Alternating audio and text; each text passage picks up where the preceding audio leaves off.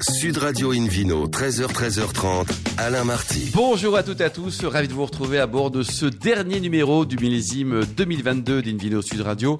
Je rappelle que vous pouvez écouter notre émission depuis la boutique Nicolas de Paris, par exemple, au 142 rue de Rivoli, sur 99.9. Et je rappelle que nous sommes la seule émission de, radio au monde à 100% consacrée aux vins et aux spiritueux et qu'on peut se retrouver donc sur Instagram, notamment aujourd'hui donc pour ce 31 décembre avec la, la fiesta ce soir qui se prépare avec modération.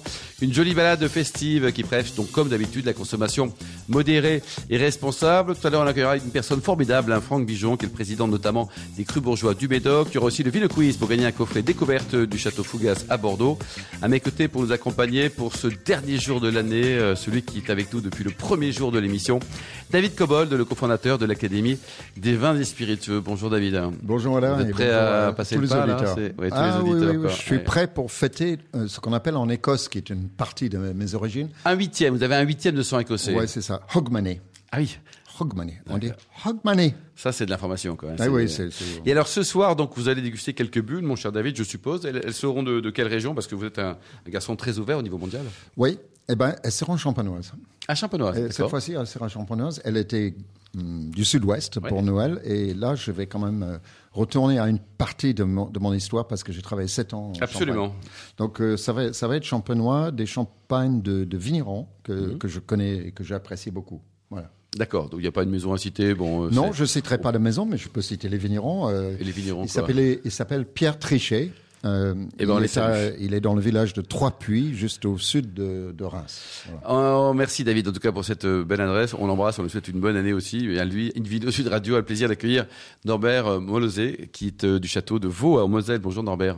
Bonsoir. Alors racontez-nous là ce soir vos bulles, elles seront, euh, elles seront de chez vous quoi. Oui. oui, on fait un petit peu de méthode champenoise, enfin méthode champenoise, méthode traditionnelle. Ouais, hein, attention, attention à ce qu'on dit. Hein. Ouais, ouais, c'est attention. avec les... Alors Norbert, racontez-nous, vous êtes ce qu'on appelle un flying winemaker. Euh, Qu'est-ce que c'est ce, ce, titre bizarre là? Bah, En fait, quand j'ai terminé mes études, euh, eh bien j'ai quitté la France et puis euh, je suis parti en Nouvelle-Zélande pour commencer, ensuite en Australie, je suis retourné en Nouvelle-Zélande et puis ensuite je suis allé aux États-Unis, en Oregon pour rencontrer des vignerons, vinifier avec ah, eux. Il paraît qu'il est super bon le Pinot Noir d'Oregon. Il est très très bien, effectivement. C'est très très, bon. Que, le Pinot Noir, il y a des bonnes choses. Il y a des très beaux Riesling aussi. Ah ouais, le climat. Et on, a quel type de vin si on veut le comparer à la France? C'est toujours compliqué de comparer. C'est plutôt un Pinot Noir qu'on pourrait retrouver. Alors tout le monde pense classiquement à la Bourgogne, mais il y a d'autres choses? Non, ça, ça ressemble quand même pas au vin de Bourgogne. C'est des vins qui, hmm. enfin à l'époque, c'était quand même il y a une vingtaine d'années. Les vins étaient déjà assez alcooleux, plus alcooleux que les vins de Bourgogne, donc plus puissants, plus concentrés. Il y avait toujours cette note fruit rouge, Pinot Noir, légèrement acidulé, mais avec un, hmm. un niveau de concentration un peu supérieur et de ce fait peut-être un peu moins de finesse. La, la, preuve de l'intérêt, je trouve, de cette région, c'est qu'il y a quand même deux maisons de Bourgogne et pas des moindres qui ont investi dans cette région. La Tour et puis euh, Drouin. Euh, non, Drouin d'abord, mm. et ensuite euh, Bouchard père et fils avec le l'achat de Beaufrère, qui, qui était, c'est marrant, Beaufrère, pourquoi? Parce que le propriétaire était le beau-frère de Robert Parker. S'il a été la nièce. Bon, alors, donc vous êtes arrivé un jour et vous avez posé vos, valises en Moselle. Vous êtes de la région? Non, moi je suis originaire du Beaujolais. Bon, alors racontez-nous comment on atterrit en Moselle. Comment atterrit en Moselle 1999, quand vous avez acquis avec votre épouse le château de Vaux. Donc c'est bien simple, je me suis marié avec une fille de Metz et puis je suis resté en Moselle, voilà, tout simplement. Ah et euh, à cette euh, période de notre vie, on, on, avait un magasin de vin à Nancy et on cherchait à reprendre une exploitation viticole. Alors on a regardé à différents endroits en France. On hésitait et puis on a eu l'opportunité de reprendre une toute petite exploitation viticole de 4 hectares et demi de vignes, qui était donc le château de Vaux. On l'a repris en fermage. En fermage. Et donc il existait depuis longtemps ce château? Alors le château est relativement ancien, il date du XIIIe siècle.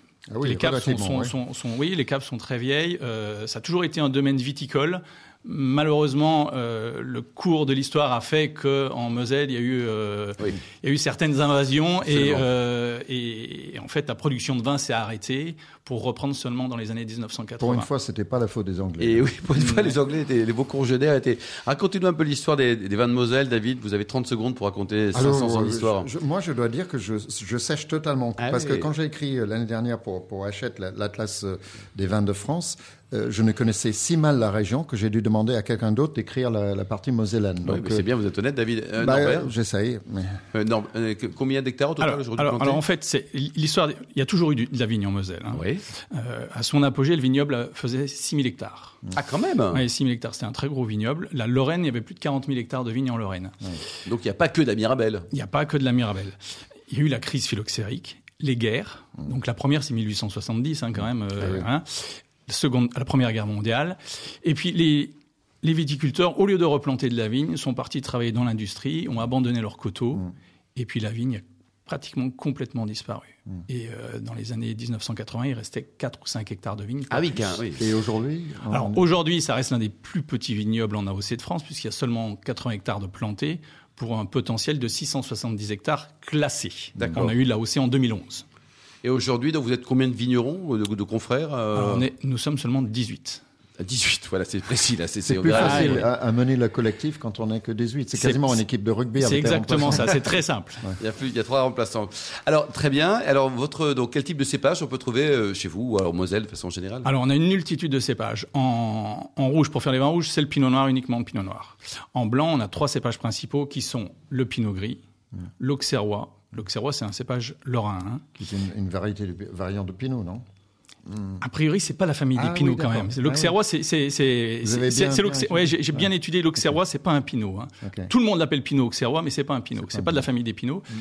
Le Müller Turgot. D'accord. Alors le Müller Turgot, c'est un cépage allemand hein, hmm. qui a été euh, beaucoup planté dans la partie euh, nord-est de la France. en fait, c'est un, un, métis Sylvaner Riesling et, et Riesling de foire. Alors, c'est assez complexe. Alors hein. pendant très longtemps, on a cru que c'était un Riesling Sylvaner. Aujourd'hui, on sait que c'est un Riesling Chasselas de Courtillet. Ah, d'accord, oui. C'est très très précis là. Hein. Bah, oui, parce que maintenant on fait l'ADN des cépages, donc Exactement, c'est ça, c'est ça. Mais ça fait pas très longtemps qu'on le sait. Et le Muller Turgot, on, nous sommes le seul vignoble en AOC à en avoir en France. Il n'y en a plus nulle part ailleurs. On en retrouve au Luxembourg. Hein. Les, Luxembourgeois sont nos voisins. On est beaucoup plus proche des Luxembourgeois des Alsaciens et des Champenois. Et de ce fait, on est aussi proche des Allemands qui sont juste à côté, à Perle. Et pour le rosé, parce que vous produisez aussi un, peu de rosé? Alors, on produit du rosé avec du pinot noir et un tout petit peu de gamay. Un petit peu de gamay, quoi. Et avec euh, tout ça, vous faites combien de cuvées? Parce que le, vignoble est, petit. Hein, on a 16 cuvées différentes sur 15 hectares de vignes, mais on a aussi d'autres cépages. Là, je vous ai cité les cépages principaux, mais en plus de ça, on a du pinot blanc, du Riesling, du Gewürztraminer, du Muscat et du Chardonnay. Mais qui ne rentrent pas dans l'appellation Qui ne rentrent pas dans l'appellation Moselle, ou parfois peuvent rentrer dans l'appellation Moselle mais avec des règles d'assemblage très strictes. Donc combien de bouteilles au total vous produisez en moyenne, hein, suivant ce que Dan Nature vous accorde On produit en, moyenne 80 000 bouteilles par an. Ouais, donc c'est pas mal déjà. Quoi. Ils sont tous secs ou il y a un petit peu de sucre avec du moelleux? 95% de nos vins sont secs. D'accord. Parce que le moelleux répond pas à une demande ou quand on est passé en AOC, quand on est passé en AOC, on a mis dans notre cahier des charges que les vins de Moselle blancs et rosés devaient être secs. Donc à partir de là, c'était très simple. On fait du vin blanc. L'AOC, c'était quand? 2011. Oui, donc c'est récent, quoi. Donc c'est vous qui avez participé activement euh, à la rédaction, au cahier des charges. Les, euh, les, 18 vignerons, comme on n'est pas très nombreux. Est-ce qu'il y a une bonne ambiance? Parce que euh, ils sont sympas comme vous, les 17 autres, ou pas? Oui, oui, ça se passe très bien. En plus, on a une nouvelle génération de vignerons qui arrivent, qui ont entre 30 et 40 ans. oui, ça se passe bien. Bien. Et donc là, l'idée, c'est de, faire connaître un peu que la Moselle renaît de ses cendres, si je puis dire, avec des, vins de qualité, c'est ça? C'est exactement ça. Alors, on a aujourd'hui une belle reconnaissance au niveau départemental et euh, régional. Euh, ça nous a pris un certain nombre d'années pour y arriver. Hein. Euh, et, puis de plus en plus, nos vins sont demandés au niveau national. Alors on produit peu de vins. Donc euh, l'offre est largement Combien de bouteilles euh, Donc 80 000 pour vous et puis pour les collègues Allez, on fait entre 300 et 400 000 bouteilles de vin par an. Et, c'est intéressant ce que vous dites sur la reconnaissance régionale. Parfois, mm. parfois nul n'est prophète en son pays. C'est vrai que temps on voit des, des tariquets, c'est une très belle maison vendue à Nantes alors qu'il y a d'excellents muscadets qui sont en train de crever ou des gros plans. Mm. Euh, vous avez eu un petit peu de mal à convaincre vos copains restaurateurs ou votre ex-métier de caviste, par exemple, de de sélectionner les vins Alors, il y a 20 ans, c'était un peu plus compliqué qu'aujourd'hui. Hein. Il y a quand même le changement climatique qui fait qu'aujourd'hui, on récolte des raisins avec plus de maturité, plus de concentration.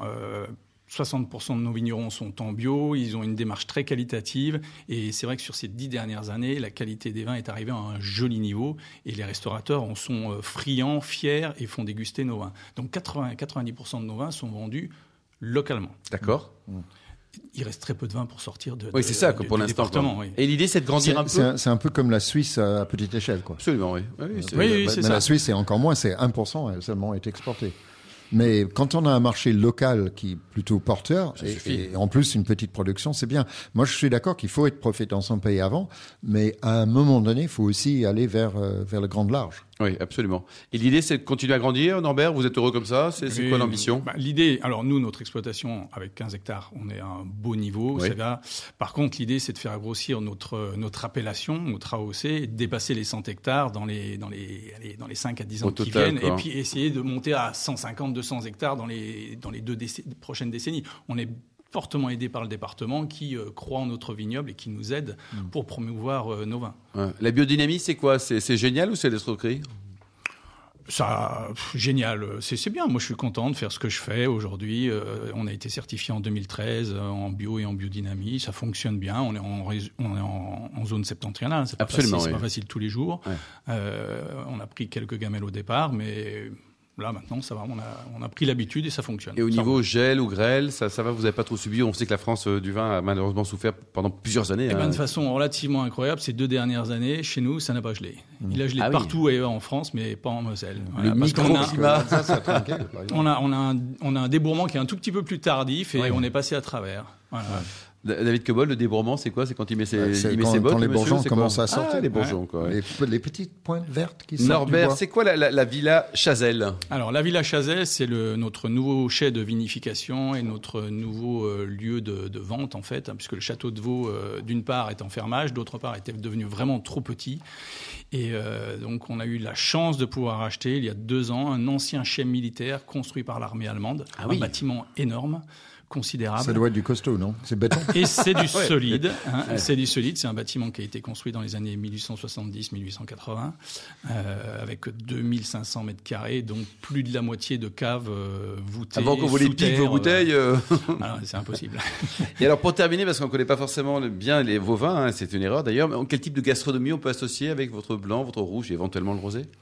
Alors on, produit deux types de vins blancs. On produit des vins blancs secs, frais, fruités, très faciles à boire, que vous allez servir sur tout type de plat. Moi, j'appelle ça des, c'est des vins de soif. Des vins à servir entre copains. Et, mais c'est des vins qui vieillissent bien quand même. Hein.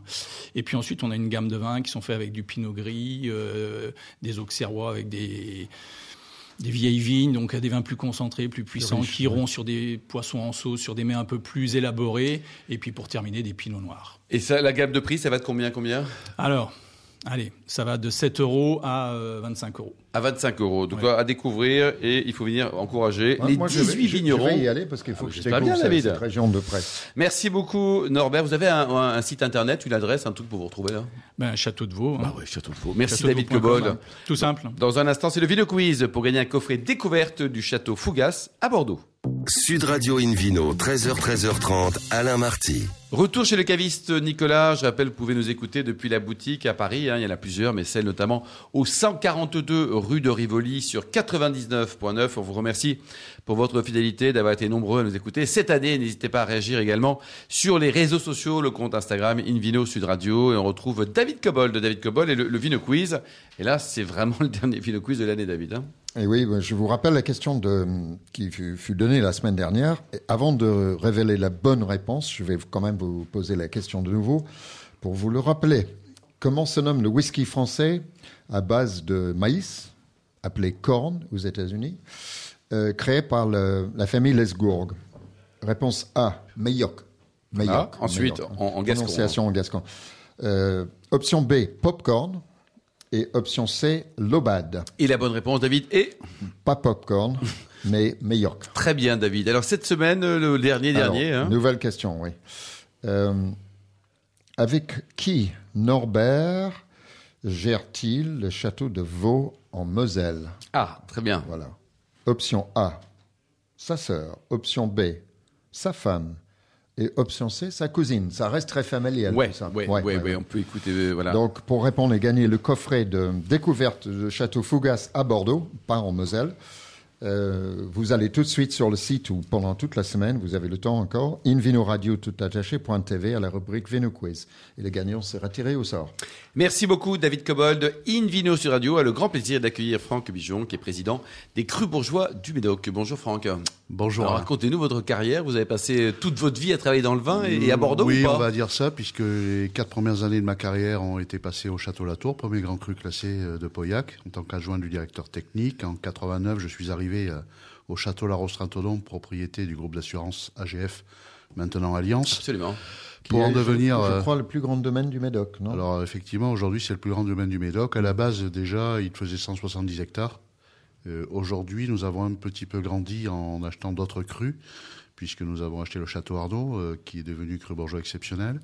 Nous avons euh, Château La Rose-Trentodon et Château La Rose-Perrançon, cru bourgeois supérieur, et Château Tolopez à Saint-Estèphe, cru bourgeois tout court. Donc là, c'est quand même des, jolies propriétés. Hein. Ce sont des belles propriétés euh, constituées euh, au début des années 60 pour La Rose-Trentodon, et par contre pour Arnaud, ce sont des vignes qui existaient évidemment avec, avec leur, leur emplacement, mais dès le début du 14e et Saint-Estèphe, euh, tout pareil, début du 15e. Alors, vous êtes le nouveau président des, crus bourgeois du, Médoc. D'abord, qu'est-ce que c'est qu'un cru bourgeois? Voilà. Après, c'est où? Et pourquoi ce nom, cru bourgeois bah, Le Médoc, tu sais où c'est hein, D'accord, mais il est grand le Médoc. On trouve partout des crus bourgeois Alors, vous avez effectivement sur la péninsule du Médoc, c'est une, une, reconnaissance et euh, une reconnaissance euh, de classement euh, qui concerne 250, 250 crues du Médoc, entre le nord de Bordeaux et euh, la Pointe de Grave. 250 crues, euh, ça couvre environ 4000 hectares de vignes. Vous avez là-dessus toute diversité de terroirs et de tailles et d'encépagement, puisqu'effectivement, vu la, la, la, géographie de la zone, euh, vous avez euh, cette variabilité qui donne un grand intérêt à cette famille de crues. Ensuite, euh, le principal, c'est qu'on fait référence systématiquement à une, des règles, mhm. des règles de production, des règles d'engagement environnementaux et des règles de, de, capacité à promouvoir la marque collective, révisables tous les cinq ans, ce qui donne un grand intérêt, grand intérêt à cette classification et grand intérêt en premier lieu pour le consommateur, parce que avec ce classement révisable, forcément, vous avez des ambitions qui naissent chez chacun de nous. Et à partir de là, en regardant toujours plus haut, la qualité des vins s'en trouve améliorée. Et ça, c'est un grand avantage à notre système. Donc c'est pas un avantage acquis comme d'autres classements à vie, quoi. David? Euh, Ce classement est révisable, vous l'avez dit. Est-ce qu'il est officiel? Est-ce qu'il y a une instance qui certifie que ce classement est valable? C'est pas simplement un système d'autopromotion non, absolument pas, puisque, alors, un, il est piloté par euh, des organismes de contrôle euh, complètement externes à la production, et deuxièmement, c'est sous couvert du ministère de l'Agriculture. Donc aujourd'hui, ce classement a toute. Il est sérieux, on va le confirmer. Il date de quand d'ailleurs le classement, Franck? Le, alors, on a eu un premier classement en 2000, euh, en 2000, 1932. qui a été, dans 1932, c'est le tout premier, mais, le premier classement, oui, mais sur la, le premier classement 1932. Et ensuite, là, l'actuel a été euh, euh, mis en place en 2020 et valable pour euh, de 2020-2025. Et là, nous sommes sur la phase de lancement et des préparatifs du lancement du prochain classement. Et c'est pas tous les 5 ans, vous avez dit? Si, mais 2020. Il faut préparer l'avenir. Hein. On prépare l'avenir. Donc on a eu, ah on a eu 2000, 2018, 2022, 5 millésimes. Parfait. Et là, on prépare 2023 euh, pour le classement des millésimes 2020. Donc ça veut dire qu'une propriété qui est classée, un cru bourgeois, ne pourrait ne pas l'être dans 5 ans potentiellement, Franck, Absolument. C'est pour ça que euh, c'est extrêmement dynamique et, dynamique à tous les niveaux. Au niveau du consommateur qui voit la qualité des vins grandir. Et aujourd'hui, je peux considérer que la qualité moyenne des crus bourgeois produites aujourd'hui est, très bon, est exceptionnelle hmm. vu le rapport qualité-prix. Hmm. Et également pour les entrepreneurs, pour les viticulteurs qui sont des entrepreneurs, qui peuvent arriver à développer une stratégie propre et une ambition propre qui leur permet de voir un peu plus de visibilité dans la gestion de leur domaine. Et alors, il y a une hiérarchie, il y a, des, étapes, des, créneaux, il y a des. Effectivement, en fonction de. Alors, la, première, la première clé de, classification, évidemment, c'est la dégustation, avec une dégustation de 5 millésimes à l'aveugle. Donc là, pour le coup, euh, dégusté par des personnes et des professionnels sans aucun lien direct avec les propriétés. Et là, effectivement, ça vous amène à une note de dégustation qui vous permet potentiellement d'être soit cru bourgeois exceptionnel, soit cru bourgeois supérieur ou cru bourgeois standard. Donc il y a trois niveaux, c'est ça Trois niveaux de classification. Il n'y a pas marqué derrière, standard sur l'étiquette, il y a marqué juste non, non, cru bourgeois. Cru bourgeois. Euh, et derrière, euh, on vient compléter cette dégustation par l'étude de dossiers complémentaires qui, euh, qui, qui, démontre les qualités vertueuses et des pratiques viticoles et œnologiques qui sont mises en œuvre dans chacun des domaines, euh, et également cette capacité à, à, distribuer, à promouvoir la marque collective en France et à l'étranger. David Cobold? Euh, Je crois qu'il faut aussi souligner l'aspect prix, vous l'avez mentionné, mais sans donner des valeurs. Euh, le rapport qualité-prix est une réalité. Quand on pense cru classé en Bordeaux, on va raisonner dans des prix supérieurs à 35 euros, voire jusqu'à plusieurs centaines d'euros, voire jusqu'à 1000 pour les, les plus prestigieuses. Tandis que vous, vous évoluez dans une gamme que je vais situer à la louche entre 12 et 25. C'est bien ça, On est d'accord, David. Même, je dirais qu'aujourd'hui, vous trouvez d'excellentes valeurs, euh, je vais dire, entre 8 et 9 euros, jusqu'à 25 euros. J'ai oublié juste une chose au niveau de, la, de cette classification. Les engagements environnementaux sont forts et progressifs, puisque sur le prochain classement, on exigera euh, la certification haute valeur environnementale pour les crus bourgeois supérieurs et les crus bourgeois exceptionnels.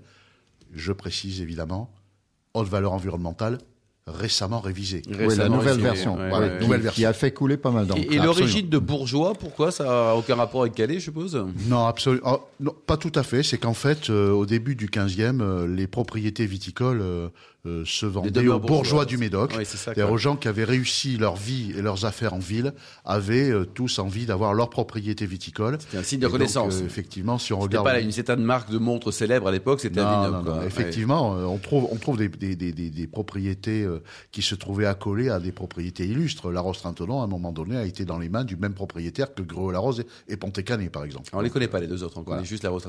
Alors, dites-nous dans, dans le job là, de, de, des, des crus bourgeois, vous faites aussi un peu de promotion ensemble. Qu'est-ce que vous faites? Vous êtes combien de vignerons Essentiellement, pardon? Vous êtes combien 250 vignerons. Et vous faites des choses euh, ensemble? Alors, euh, tout à fait. Alors, aujourd'hui, grosse action euh, de, de, de, promotion et de communication auprès de, du consommateur final en France. D'accord. Très axé sur ce qui peuvent peuvent aider les millénioles et les jeunes à mieux comprendre nos vins, puisqu'on connaît la difficulté que peuvent avoir certains segments de marché avec les vins de Bordeaux. Euh, on voit aujourd'hui que chaque fois que nous faisons des manifestations, c'est un grand succès. Nous étions à Lille il y a 15 jours, on a eu 450 personnes en une soirée. Et moyenne d'âge, euh, je vais dire 30 ans. Ah, génial. Donc, grosse action euh, euh à, à, envers, envers le, le, le, le, client particulier. Et ensuite, à l'export, effectivement, sur des marchés matures, très présent aux États-Unis, très présent en Angleterre, très présent euh, probablement, et nous allons confirmer ça très prochainement, sur l'Asie, avec une autre présence à Vinexpo Singapour au mois de mai de manière à apporter le maximum de visibilité et mieux faire comprendre qui nous sommes, et quelles sont les valeurs que nous portons. Et au niveau de le par exemple, vous en pratiquez aussi collectivement ou alors c'est chacun se débrouille? Alors aujourd'hui, on va dire que c'est en... Aujourd'hui, chacun se débrouille, on va dire les choses clairement, mais avec une volonté effectivement d'intégrer ça dans un parcours plus construit, de route des vins des crus bourgeois. Oui, c'est une bonne idée. Il n'y a pas de salon d'ailleurs des crus bourgeois ou de forum, non enfin, Non, alors nous faisons, c'est quand nous avons, nous avons des masterclass crus bourgeois que nous faisons en France et à l'étranger. Nous avons des, des, des, des, des, nous participons à des salons avec des stands collectifs pour euh, augmenter la visibilité de la marque collective. Et puis, euh, puis je vous dis surtout. Euh, surtout ces rencontres euh, avec le, le, client, le client final qui là sont extrêmement enrichissantes et pour eux et pour les viticulteurs. 2022, euh, Franck, pour terminer, c'est un, un, bon millésime, c'est quelque chose qui, est, qui, a un potentiel euh, bah, je au vais être quantité, très clair, 30-50 euh, carrières, moi je n'ai jamais vu ça. Alors je pense que c'est vrai à peu près dans toutes les régions viticoles, mais je vais parler de la mienne. Oui. Je n'ai jamais vu ça. On a des vignes qui n'ont pas exprimé le même stress hydrique que ça avait pu l'être le cas en 2003. On n'a pas eu du tout de défoliation du végétal. Donc le, la vigne David a continué. c'est quoi la défoliation de végétal Quand les feuilles tombent, grand public. Et donc effectivement, ce millésime, pour moi, c'est du jamais vu. Des équilibres parfaits auxquels on ne s'attendait pas, des richesses exceptionnelles. Euh, je pense que ça, c'est la très très bonne nouvelle, et je dirais pour l'ensemble des régions françaises, parce que le climat français durant cet été a été à peu près le même pour tout le monde. Mmh. Et je vous dis, avec des, des vignes qui sont de, de moins en moins désherbées, avec des, des, des, des prises de conscience au niveau environnemental, au niveau entretien des sols, le végétal a beaucoup mieux supporté mmh. le stress hydrique qu'en 2003. Ça. Bon, donc ça, c'est super. C'est la bonne, euh, bonne information pour préparer euh, ce réveillon de ce soir. Vous allez prendre quoi ce soir Je suppose votre vin, non? Bah écoutez, euh, peut-être un petit château Arnaud euh, 2014, puisque effectivement c'est avec modération, mais avec modération, mais c'est un millésime prêt à boire. Et pour, pourquoi, on, beaucoup, pourquoi oui. on, dit petit Alors ça, on en reparlera l'année prochaine. Hein, C'est-à-dire demain, mon David. Allez, merci. Merci beaucoup, euh, Franck, Dorbert, David et les millions d'amateurs de vin qui nous écoutent avec beaucoup de passion chaque week-end. Un clin d'œil à Emma qui a préparé cette émission. Fin de ce dernier numéro de cette belle année hein, d'Indino Sud Radio. Pour plus d'actualités, rendez-vous sur sudradio.fr, indinoradio.tv, les pages Facebook, le compte Instagram. Et on se retrouve demain. Demain, ça sera donc à 13h hein, pour le un premier numéro de ce nouveau millésime. Euh, en direct toujours de chez nos amis de Nicolas pour célébrer la nouvelle année. On va recevoir Mauro Ceballos qui va nous parler de bande dessinée, Di Vincent ainsi que Marie-Françoise Devici qui est propriétaire du domaine Mademoiselle D en Corse. On va se régaler qu'un joli programme. D'ici là, excellent réveillon. Restez fidèles à Sud Radio. Encouragez tous les vignerons français et surtout respectez la plus grande démodération.